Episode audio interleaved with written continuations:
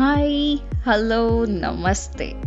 I am Ritu Hirani, founder at Shine Space. I am a passionate life coach and can help you live a better life. Let's heal, grow, and evolve in this journey with me. So, unleash your cages and let me tell you how. कुछ बातों का मतलब कुछ मतलब की बातें क्या मतलब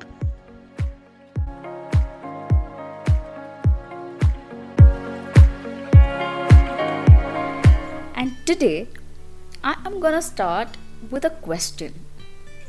And I expect you all to be honest with yourself when you answer these questions because there's a chance of shift that can happen. So here we go. My first question Are you a kind hearted person? Okay, that's good. Now, are you kind to others? Great. Now, be honest with this. Are you kind to yourself? Well, if your answer is no here, then I want you to listen to this. Sometimes, while being kind to others, you fail to be kind to your own self, which don't you think is unfair? You are being unfair to yourself while being nice to others or trying to please them, doing things for them. How does this make sense when you are not happy? Which will then lead to frustration and result in negative outbursts, which might ruin relationships and other things around. Well, so my small message for today is please be kind to yourself. And for this, you need to prioritize yourself. And this doesn't mean you're selfish.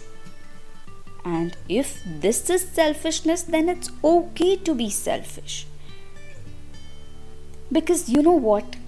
If you don't keep yourself happy, then you can never keep anybody else happy for long. You might be able to keep them happy for now, for a few days, for a few months, a few years, but then comes a point of saturation, exhaustion, where you will tend to give up. Give up on everything around. And all you will want is to be happy, to live your life. You want the freedom and you will want to be happy too. You will want to fulfill your desires and wishes too. Then why not try doing that from today? How? By setting your boundaries right. Yes, set your boundaries right. That's the key. And by putting yourself first.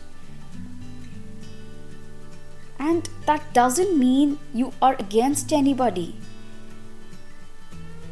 But you will have more energy to do things for them, for others, for your loved ones, to be more productive at work. Trust me on this and do this small thing today, which might take a little courage, but you will see the changes. Because you don't want those negative outbursts. You don't want to end up in frustration and depression. No, no, no. You don't want to. So, why not get the courage to be kind to yourself and then to others?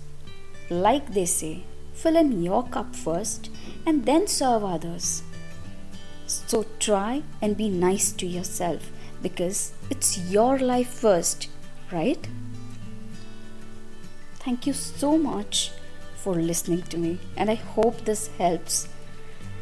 Also, if you need any help with being kind to yourself, you can reach out to me on the details attached with this link and I will be more than happy to help you with this.